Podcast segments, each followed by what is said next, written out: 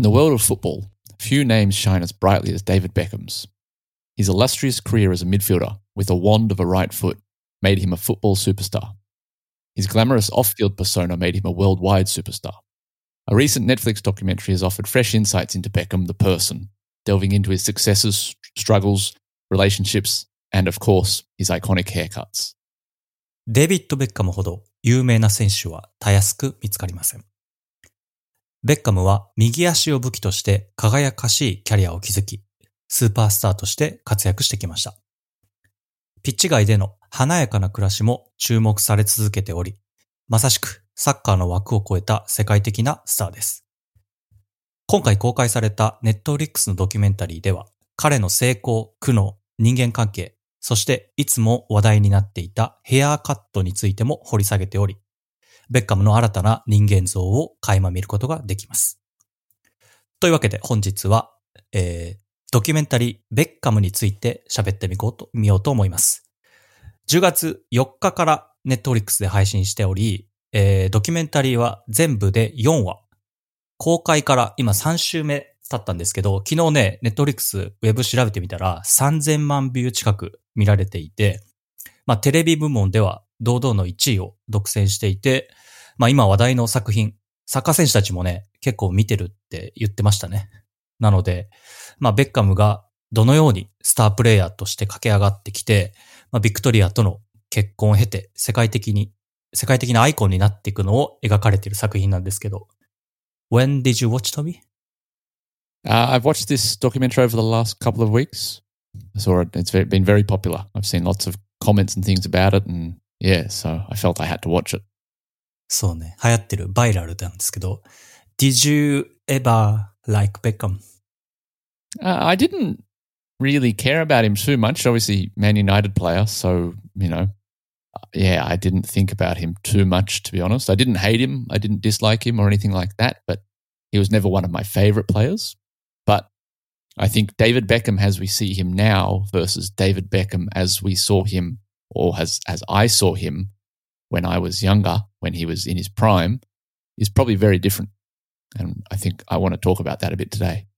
まあ日本でベッカムといえば2002年日韓ワールドカップの時に日本でねベッカムフィーバーって呼ばれていてまあかなり熱狂していたなと思うしまあ僕自身ベッカムを認識したのはフランスワールドカップ今日も話すんだけどあの時の退場からまあイケメンっていうキャラクターしてたけどなんかすごい批判されてるなみたいなのが当時中学生の時かなの時の印象が強いっていう感じです。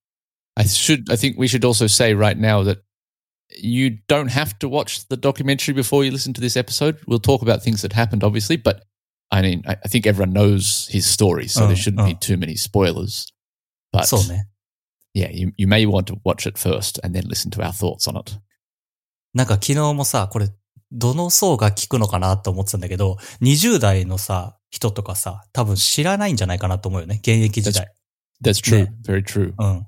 Yeah. けど、名前はやっぱり知ってるから、そこは結構やっぱり本当にスターだなって思いますね。うん。うん。Yeah, for sure. うん。なので、今日はフリーチャット形式で喋っていこうかなと思うんですけど、まず、ボキャブラリー言ってみましょう。The first word this week is transcend. To go beyond or rise above a limit. For example, David Beckham transcends football. transcend 超える、超越するとかです。なので、ベッカムはサッカーの枠を超えて、まあ有名になったし、まあ今でも名前が売れてるっていう感じなんですけど、これトランセントってさ、なんか USB のブランドである ね。I'm not sure, maybe. Yeah, maybe. 確かあったはずだよね。これどっかなんか見たことあるなと思ったけど。yeah, maybe, that's right. うん、うん。Uh, in this context, transcend kind of means not only football fans like David Beckham. he's popular to people who hate football, who don't like football.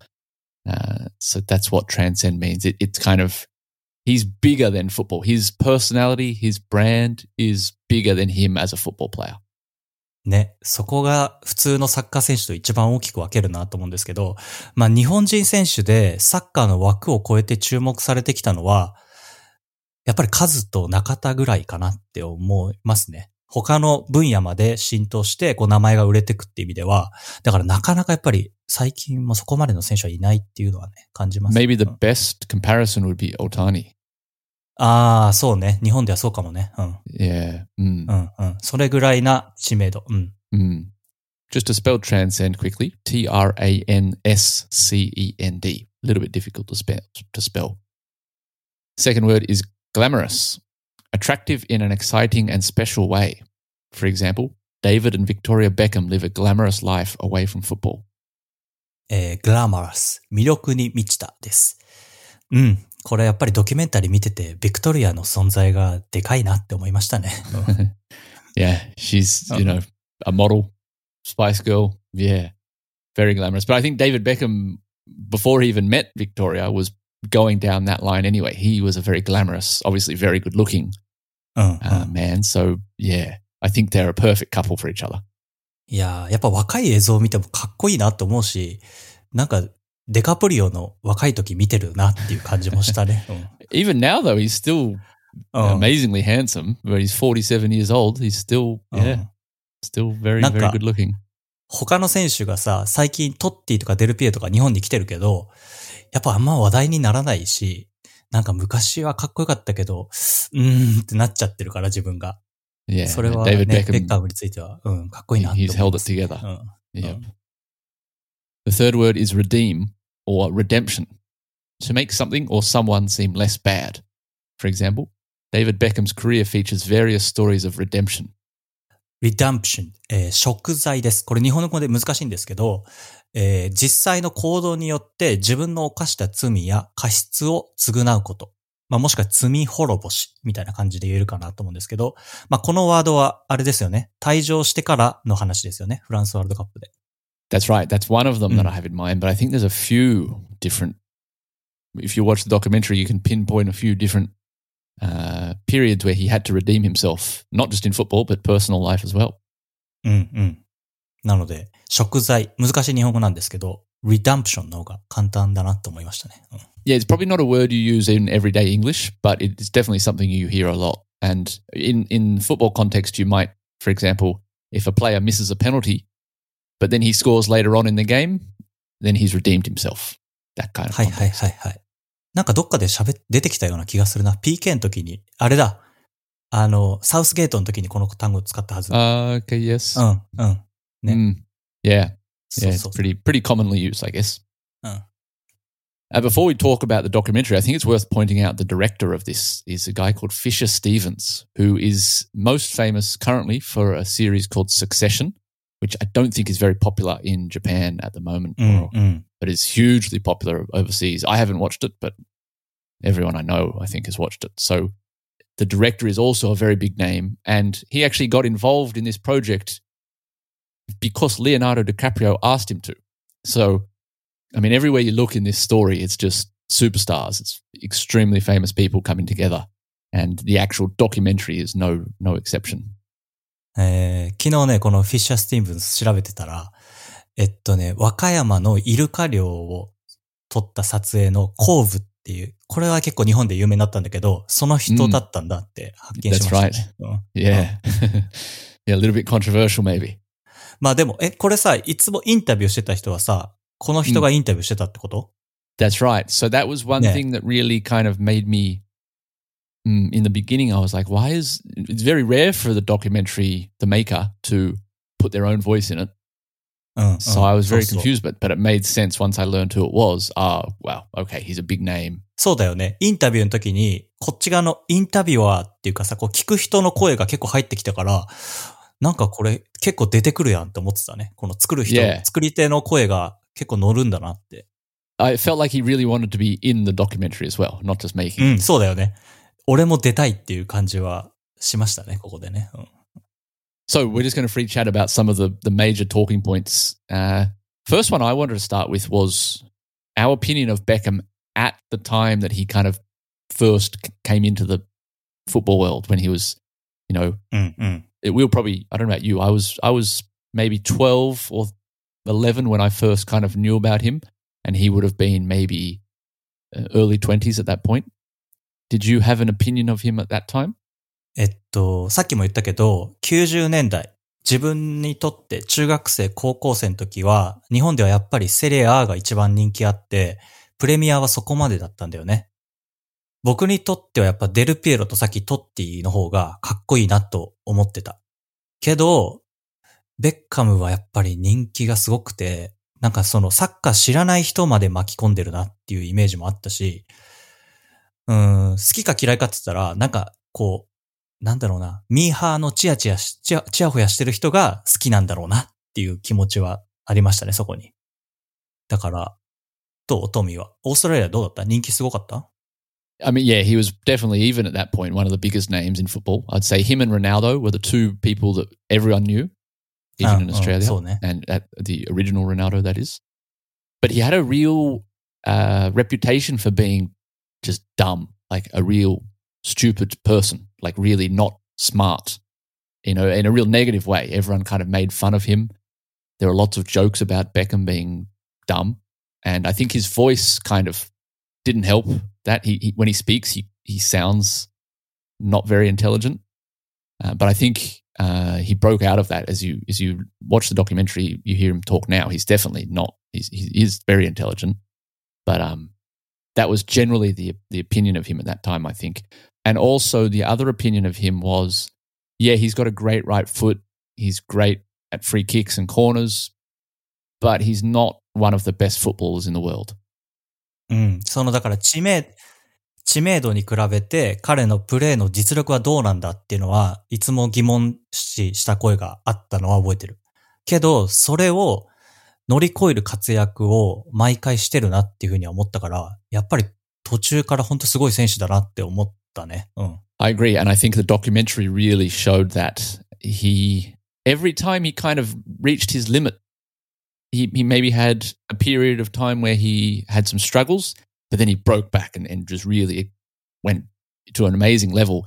And the examples I give of that are so the red card against Argentina, and as you said before, the abuse that he got to overcome that alone is incredible.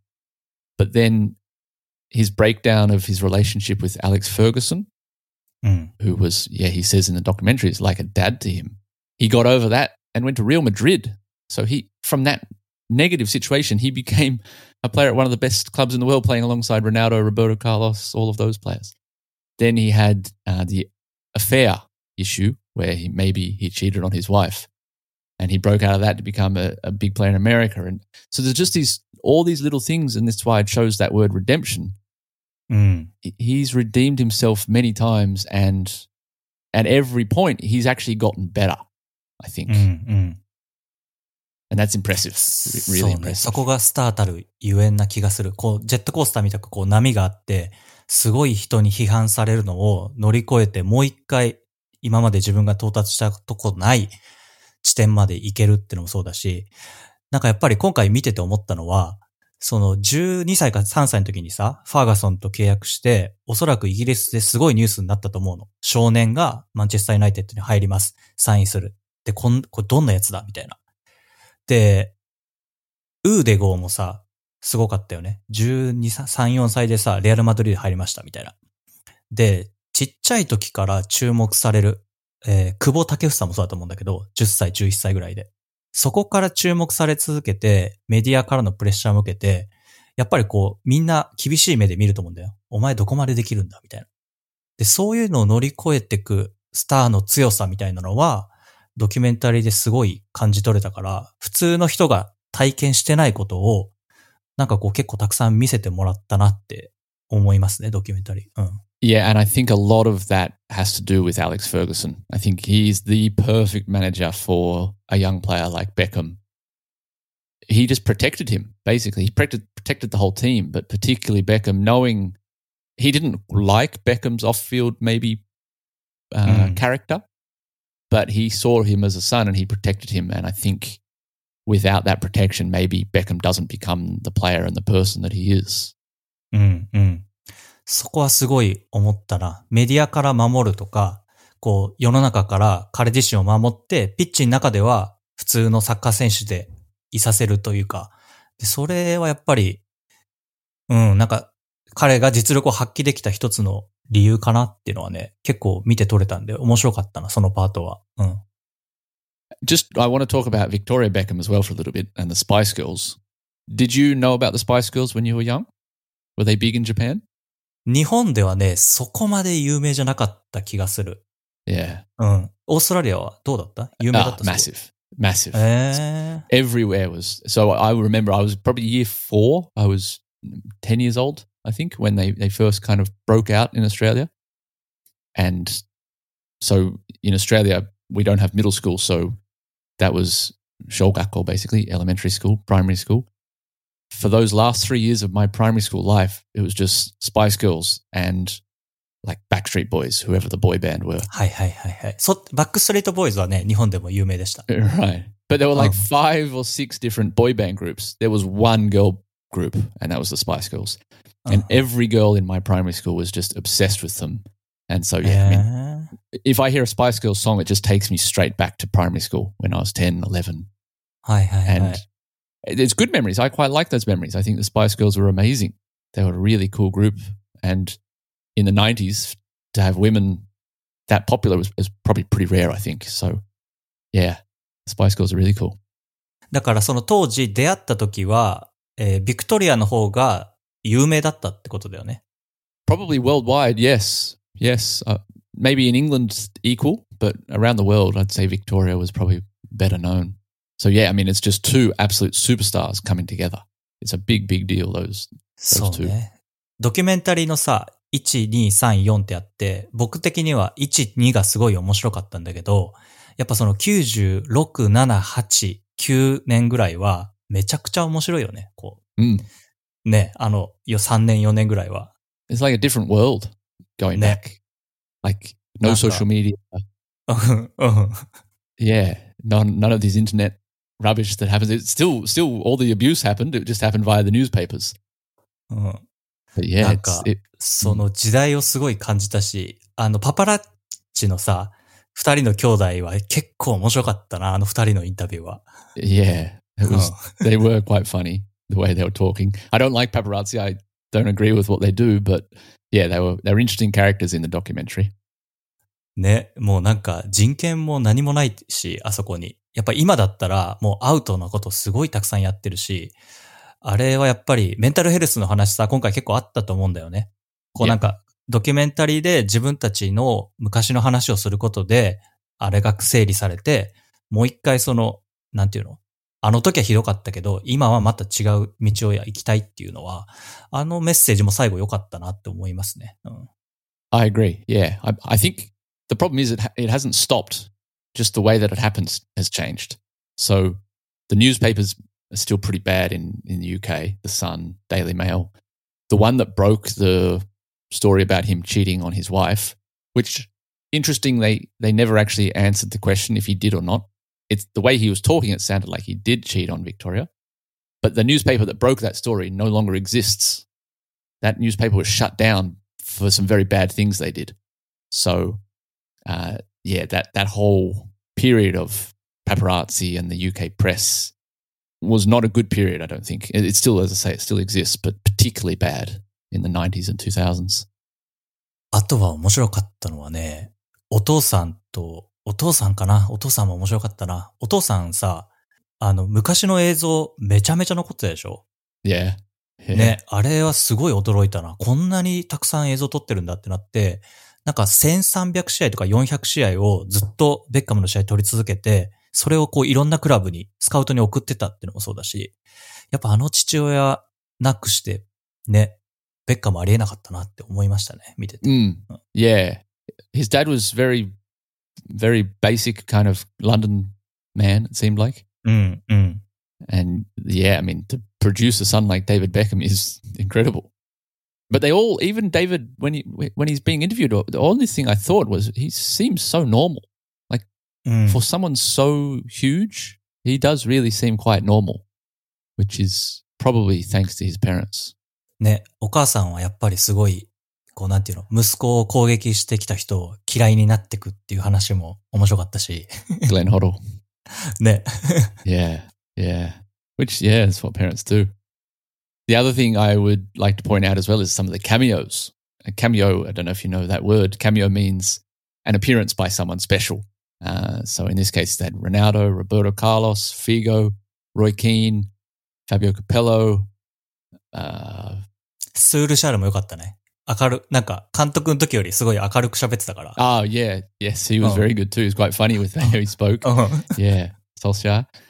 Yeah, so the cameos, they did very well. Again, like I said with this director, he's a big name. Leonardo DiCaprio involved. I think they got all of the names they needed. I mean, just seeing Ronaldo and Roberto Carlos being interviewed was pretty cool. うん、すごかったな。その出てくる出演者がもう大物すぎてね、ちょっとね。でもその中でも、やっぱギャリー・ネビルは話が上手だなって思いましたね。 he likes to talk, doesn't he? うん Like he can't stop talking. Yeah. だからベッカムがこう喋ってないことをギャリー・ネビルが結構すごいカバーしてたっていうか、だから右サイドでさ、こうね、ずっと二人でやってたように、なんかその喋りがも良かったし、僕が印象に残ってるのはね、やっぱりギャリー・ネビルがこう結構ベッカムをこう支えてて、うまくいかなくなった時に話を聞いてあげるってのもそうだし、なんかこう仲間として一緒に成長していくっていうのも見れてよかったな。よかったと思うし、あのままマンチェスターユナイテッドにいたらどうなったんだろうなっていうのもすごい感じた。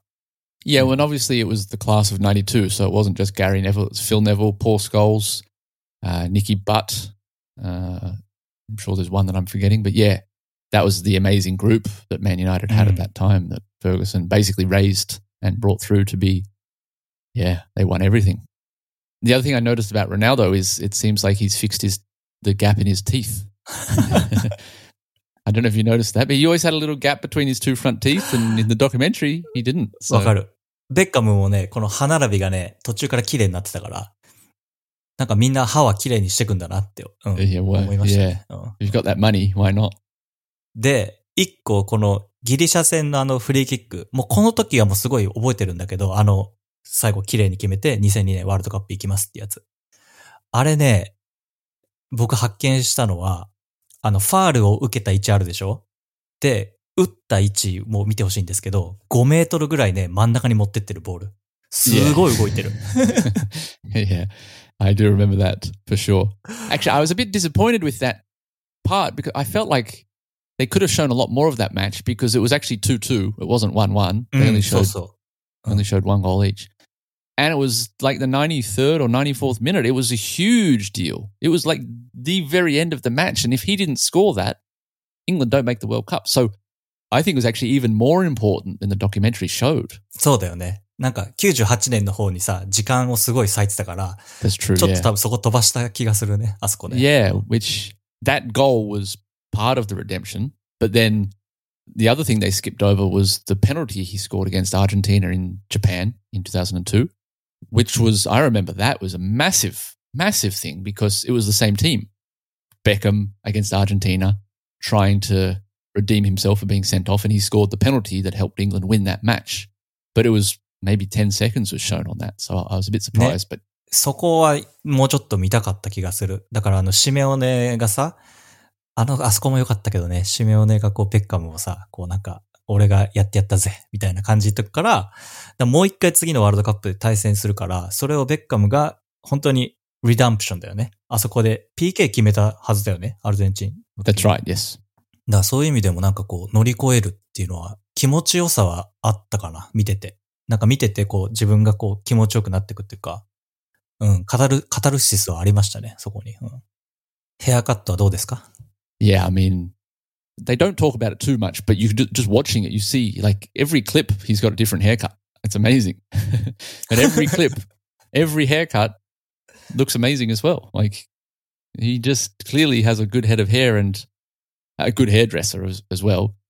For 2002, the World Cup in Japan, he had the mohawk. なんかソフト、ソフトモヒカンだよね。うん。 Is that what you call it? うん Sure. Sure. It was bleached, so it was like a, a really light color. I copied him. I had the same haircut in 2002 for that World Cup. 僕もね、それワールドカップの試合見に行った時の写真があるんだけど、ちょっとこうなってるんよね、やっぱ。 Well, I actually shaved my head I got my 本当 friend's mum. Yeah, yeah, it was a proper shave my head and had the え mohawk, and then also bleached. I did did the same coloring as well. So I had like the actual Beckham haircut in ーベッカム 2002. フィーバー起きてるじゃん、トミーにも。 Yeah. It wasn't, yeah, I don't know why I did it because I didn't really, it was mainly just because England, Australia weren't playing at that World Cup. So I was supporting England because of my dad. うん、 So that was, that was the main reason. Yeah, well, I wasn't the only one as well. There were a few other kids at school that did it. So yeah, I think Yeah. that's probably true actually thinking back now. 2002 was Beckham fever even in Australia, I think. うん、うん。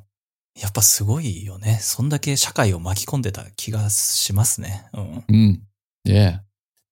So the last question I want to ask you, ha- has your opinion of David Beckham changed after watching this documentary? うんとね、まあ僕自身、ベッカムを多分どっかで、こうなんか、この選手はすごいなって思ってたのが、レアルの時のカペッロがあの話あったでしょ？Mm, えっと、一旦チームを外されて、メジャーリーグ行くからお前はもうチームに合流するなって言われて、そっから1ヶ月間チームに入れずに戻って、あそこからもう一回活躍するっていうところが、あの時にね、もうなんかすごい自分の中で印象変わってた。あの話は結構自分の中で覚えてて、で、カペッロってすごいやっぱりさ、ストリクトで厳格な人だから、そのカペッロさえも、こうなんていうのトレーニングに向かう姿勢とか、プロフェッショナリズムで彼を変えたんだ、意見をっていうのが自分の中であったから、なんか、ピッチの上では本物なんだなっていうふうには思ってたところあるから、自分ではもうなんかベッカム、割とそういうイメージで見てた。その時から。だから、み、今回のドキュメンタリー、そこはやっぱ自分の中ですごい、いつあそこやってくれるんだろうなっていう期待感はあったし、それ見れて面白かったなっていう感じ。yeah, that was, I agree, that was a very interesting point. I didn't know that part that Ah, he had been frozen out during Real Madrid time. I didn't know about that. And I think that says a lot about him, where a lot of players would have just said, all right, whatever, I'm not going to play anymore. I'll go enjoy my last few months in Madrid and move to America in June. But yeah, I mean, he not only he fought his way back into the team, he helped them win the league. うん。 Like he had a big part in them winning. I remember them winning the the title uh, because I lived in Canada at that point, and it was big news. Obviously, coming to the MLS. Uh, so I remember that part, but I didn't. I didn't realize that he had another redemption story there at Real Madrid. So that was impressive. Yes. ね、あそこはすごい良かった気がするな。あとね、やっぱ、 あの、そのアメリカ行った後にさ、AC ミラン行って、最後パリ・サンジェルマンで終わるっていうのも、あの時も結構なんか、あ、この人まだサッカー好きでやりたいんだなっていう思いも感じたし、あそこでなんか、お金だけじゃないっていうか、もう一回こう、戻ってトップでやりたいっていう気持ちも感じたし、そういう意味ではすごい、その時からもう結構印象は変わってた。僕の中では。He does seem like someone who's never satisfied. うん、うん。ね。But I also liked Victoria's reaction to that too, where he's like, "Oh, not again." yeah, she あそこ funny. も良かったな。あれ分かった上でさ、今回とか例えば、あの、アメリカもう一回チームオーナーになってるでしょマイアミの。Yep. だそういうまた結構人生繰り返してるなって思うね。Yeah. なんでまたマイアミなのこっからみたいな感じだと思うんだけど。And what I felt about Victoria is she seems like a great mum. Before watching this documentary, my opinion of Victoria was she's lived in Los Angeles, Madrid, Paris, Milan, London, or Manchester, and she she must love that. You know, she's obviously a model into fashion, all of that sort of thing. There's amazing cities to live in, but the only thing she spoke about was family and supporting David Beckham. She never spoke about, and I understand it's not a documentary about her, but she never talked about what she wanted out of those places, which I, I was surprised about. So I thought my opinion of Victoria has improved as well. Not that I had a bad opinion of her, but I didn't realize she was so family focused. 何時間喋ったんだっていう感じはしたけどね、あの番組、このね。 I mean, she calls it therapy, right? うん、そう、 she セ said- ラピーって最後読んでた。 Yeah, she had a lot of issues, obviously, that she hadn't spoken about. So, yeah, I was I was impressed listening to her actually. ね。 なんか1話さ、75分ぐらいあって、長いかなと思ったけど、けど4本だったら、ね、見切れる気はしたので、ぜひとも見てほしいですね、皆さん。面白かったです。Yeah, definitely recommend it. Definitely worth watching. And, and I think it's a very different documentary to other football documentaries as well. ああ、そうね。お金もかかってるなって思ったし、しっかり作られてるし、まあ、エンターテインメント的にもやっぱ良かったね。うん。Mm. おすすめです。Alrighty. We got a comment today, actually, which is perfect. Like, it, it, almost like they knew we were talking about Beckham today. So, Tomo, would you mind reading it? えー、淳平さんからお便りいただいております。えー、トミーさん、トモさん、こんにちは。いつもお二人のポッドキャストを楽しく拝聴しています。私は今、ロサンゼルスに留学しており、通学中の車でサッカーと英語を聞くことを日課にしています。先日、かつてベッカムを所属した LA ギャラクシーの試合をスタジアムで観戦したのですが、プレミアリーグや J リーグとは全く異なるサッカー体験であり、野球のスタジアムのような雰囲気を感じました。また、アメリカではサッカーはまだ、まだまだマイナースポーツなのだなと感じました。トミさん、トモさんはこれまで様々な国でサッカーを見てこられたと思います。それぞれの国のスタジアム体験はどのように異なっていたのでしょうか？5大リーグや J リーグ以外でのスタジアム体験やサッカー文化の浸透の様子も含めてお話を伺ってみたいと思います。ありがとうございます、淳平さん。これ、し僕らがベッカムの話するって知らないで送ってきてる、くれてるよね。Yeah, yeah. Yeah. It came through this morning. It's perfect. うん。Uh, so, thank you very much, Junpei-san. Great comment. Uh, I agree. Yeah, American football is a very different experience in the stadium. And over the next month or so, we have an MLS episode lined up mm. where I want to talk yeah, about this. Yeah, and it fits perfectly with Beckham. Obviously, MLS he moved there in 2007 and is still there now. You know, 16 years later. So uh, there's a lot to talk about there, and maybe as a continuation of that episode, we can talk about our experiences at football matches in different countries as well, because I think that's a very good question. ね、他の国のサッカー観戦の経験は喋ってみたいなと思ってるんですけど、なんか、ベッカムの今回のドキュメンタリー見ててさ、あの、ギャラクシーのピッチとか選手の質とか見てると、やっぱこの15年ぐらいでめちゃめちゃ進化してるんだなって感じましたね。うん Definitely, yes. Though I did think they were a, a bit too harsh on the Galaxy. They Oh. basically made it like they were amateurs. うん。 But even in 2006, 2007, I remember because I watched a lot of MLS. I lived in う Canada. ん。うん。 It wasn't as bad as they made it sound, I don't think. So it was Hi, very hi, dramatic. I thought that was my only real complaint, I think, about the documentary. 確かにね、ギャラクシーの扱いはちょっと雑だったっていうか、どの番もね、なんかちょっとかわいそうだったよね。悪者みたいな感じで出てきたし。うん。 Mm, yeah, I thought that was interesting the way that they kind of set that up. But yeah, we can talk a little bit more about Beckham and his influence on an MLS episode in the future. うん。僕も MLS 見たいなと思ってるし、実際に LAFC と LA ギャラクシーはね、行ってみたいなと思ってるんで、うん。ぜひともその話、どこかでしてみようと思ってます。Alrighty, that rounds up the episode on Beckham. Uh, if you've watched the documentary, let us know. We'd love to hear your thoughts. Uh, yeah, get in touch. We'd love to hear from you. Thank you very much, for, as always, for listening. We'll see you again next time. 皆様からのお便りお待ちしております。えー、ネットフリックス。えー、ちょっとね、月額はかかっちゃうんですけど、けどこれだけのために入ってまた出てもいいかなというふうに思うので、えー、ドキュメンタリーベッカムおすすめですので、それ見た後に皆様からのお便りお待ちしております。サッカーと英語、ポッドキャストと検索していただけると、Google で上の方に来ますので、ウェブサイトからメールの投稿できるようになってます。もしくは、えー X、インスタもサッカーと英語で運営しているので、そちらから DM でも構いません。それではまた来週です。Bye for now!